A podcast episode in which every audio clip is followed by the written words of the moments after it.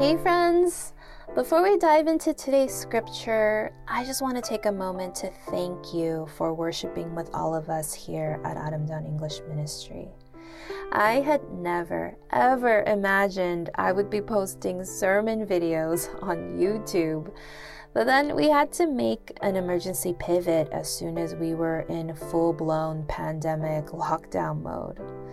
Um, this entire experience has definitely stretched me personally in a myriad ways, but I am grateful for the opportunity I had to collaborate with incredible musicians who came to help out for our praise segments, the unending support we got from our senior pastor and our church members, and my husband who's been doing all the technical stuff behind the scenes, and really to be able to share God's word with all of you at a time when meeting together was simply not an option. Well, we're pivoting once more because new things are fun. if you haven't noticed by now, we are now delivering your Sunday message via audio. That's right. I know that we are a multitask generation, and you know, it's actually quite the Herculean task to simply sit still and watch something nowadays. Am I right? And while I think it's still a valuable spiritual discipline to dedicate yourself to focused worship and study of scripture, I also understand that God is not limited to only one mode of delivery. Also, I don't want to be that stereotypical old person who keeps talking about how things used to be back in the good old days. Am I right? That's annoying. So, I do encourage you to find a sacred space and time to listen and reflect on today's message. Or tune in during your commute or while you're getting your morning caffeine fix. Whatever you choose, I pray that it may only add to your lifelong journey of faith and growth in Christ. I love and bless you all so much. Let's get started. So, the scripture we're looking at today is John chapter 21, verses 1 through 17. This Bible passage tells us more about what Jesus did after he rose from the dead. And two major events happen in today's text. Firstly, some of the disciples return fishing, and the entire narrative is reminiscent of the early days. You know, when Jesus first called the disciples. They're fishing all night, but they catch nothing. And then early the next day, a mysterious stranger tells them to drop their nets a certain way. And then suddenly they catch so many fish 153 to be exact, according to verse 11. And then they realize it was Jesus who had been standing on the shore all along. Now, it's not really clear how much time had passed since the previous Jesus sighting, where the disciples, including the famous Thomas, had seen the resurrected Jesus with their own eyes. But Jesus had told them that they would be filled with power and they would be able to go out and be witnesses and begin the gospel sharing work that we know that they all did do eventually. But it seems evident from the text that the disciples were getting restless waiting around. They knew that Jesus being alive again was a total game changer, but they didn't know what to do with it just yet. Or maybe they were just intimidated by what the future held for them.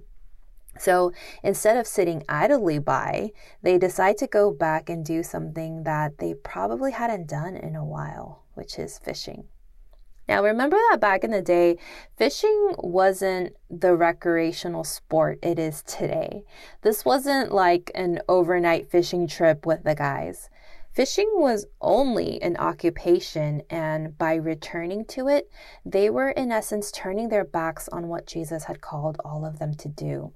They reverted back to what was comfortable and safe. Do we ever do this? Why is that even a question? Of course, we do this. We do this all the time.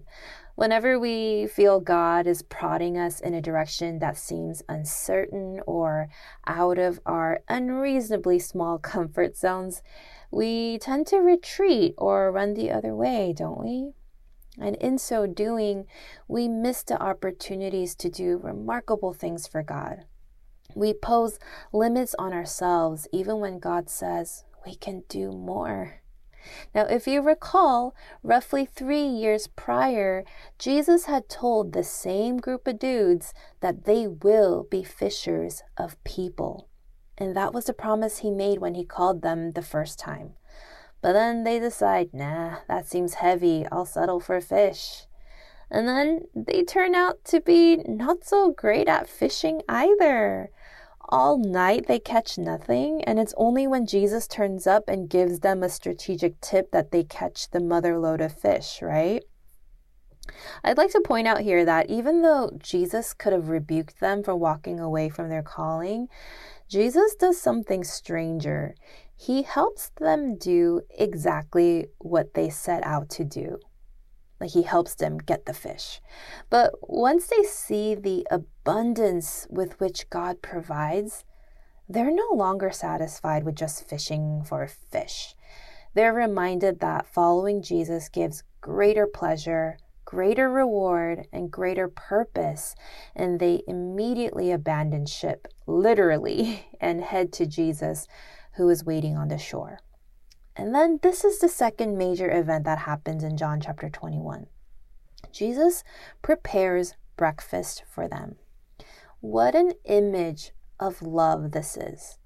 Because I feel like if I were Jesus by this point, I would be so disappointed in this group. Like Jesus had appeared before them twice already and had given them specific instructions to wait for the Holy Spirit, and these fools are out fishing? I mean, the disappointment can go back even further than that. He had mentored them for three years, spending every waking, waking moment together, showing them miracle after miracle, teaching them parable after parable, but at the moment of his capture and crucifixion, what did they do? They fled. Peter famously denied Jesus so fiercely in public that at this point he must have been so ashamed to look Jesus in the eye. But you know what Jesus does? Jesus feeds them. He gives them bread and cooks some of the fish they caught. Then he has this beautifully intimate moment with Peter where he asks him point blank, Do you love me? Do you love me more than these? Three times, and each time Peter answers, Yes, of course I do. Of course I do. You know I do. How could you ask me that? And Jesus responds to each of those yeses with, Feed my sheep. Now, what Jesus says to Peter and what Jesus demonstrates by literally feeding Peter and the rest of the disciples is the most exquisite and yet paradoxical image of forgiveness and reconciliation. Verse 9 tells us that when they landed, they saw a fire of burning coals there with fish on it and some bread. This is describing the breakfast Jesus had set up for them. Now, it's interesting, this verse says, a fire of burning coals. A fire of burning coals, burning coals. Where have we heard this expression before? Oh, in the New Testament in Romans 12, when the Apostle Paul urges the church not to repay anyone evil for evil, but instead, if your enemy is hungry, give him food to eat. If he is thirsty, give him water to drink. In doing this, you will heap burning coals on his head, and the Lord will reward you. Paul is in fact quoting Proverbs chapter 25, verses 21 through 22 here. Now, many people think that this means that when you repay someone's evil with kindness, it's basically a burn, no pun intended.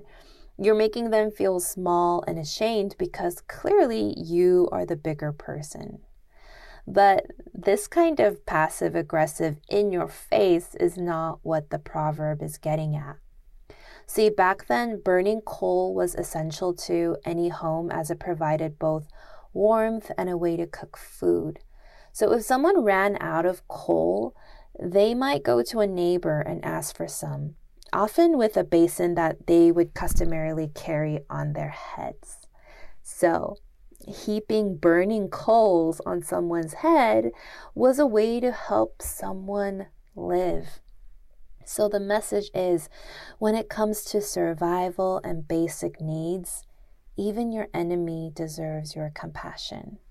Now, Jesus demonstrates this perfectly when his disciples crawl back to shore. He has a fire of burning coals ready for them.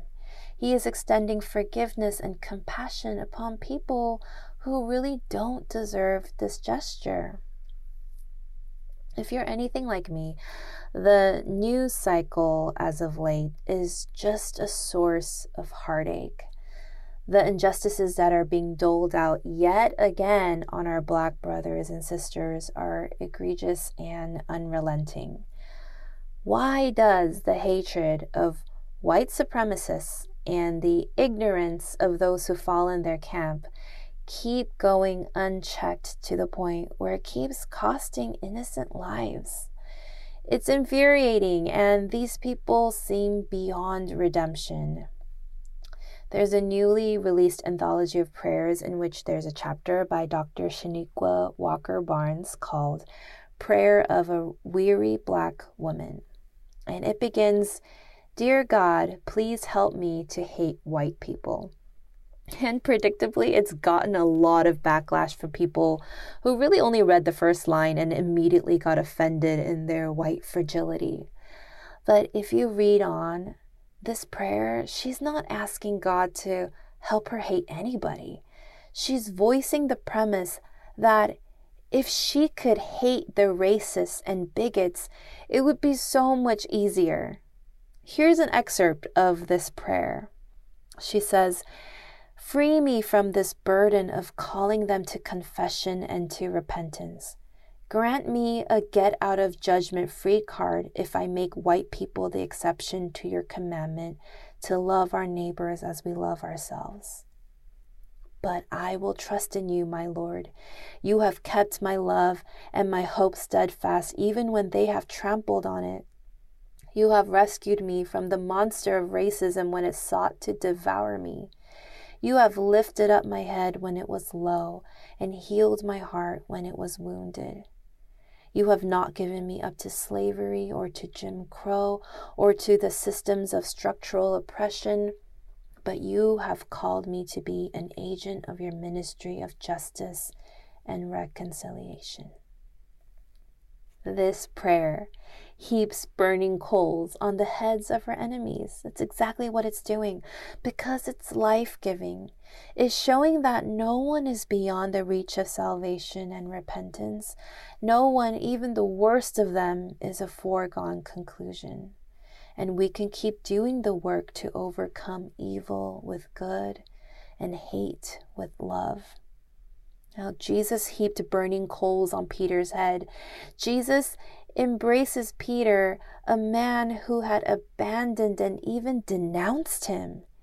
In today's terms, Peter stood by and looked on and did nothing while Jesus was handcuffed and slowly suffocated to death.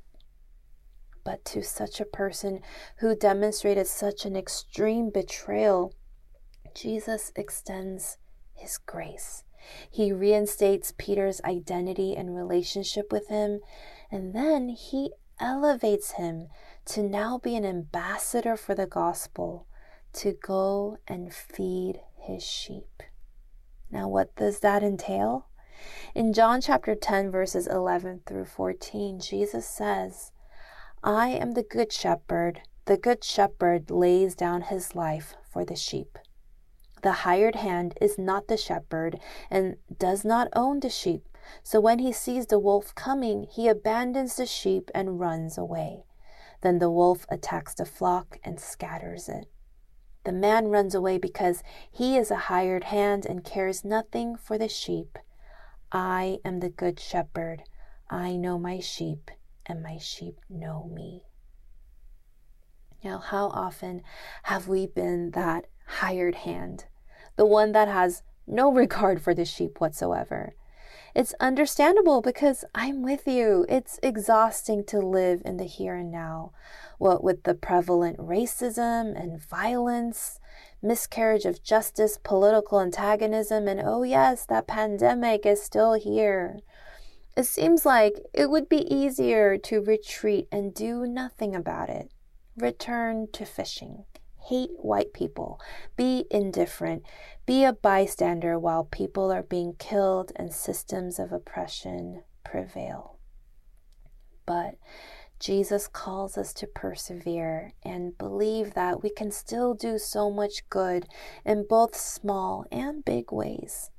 He demonstrated exactly what a good shepherd does, and then told Peter to also be a good shepherd who feeds his sheep, instead of a hired hand who runs at the first sign of trouble. You see, for a family back in the day to give up their burning coals, even just a portion of it for someone else, would mean putting their own livelihood at risk. Because what if they ran out too, right? Jesus calls us to that kind of radical love because that is what it means to love our neighbor and even our enemies as ourselves. And that was shown to us when our own good shepherd laid down his life for us. Let's pray. God, we confess that we are so tired. We discover daily just how broken and corrupt our world is, and we grow jaded with people and the systems they represent. But just as Jesus encouraged, forgave, and reinstated the disciples for their betrayal and lack of conviction, grant us the strength to hold on to hope. Give us the courage to ally with those who are suffering, to stand up to those who seek to oppress, and to keep heaping those burning coals on the heads of friends and enemies alike. In Jesus' name we pray. Amen.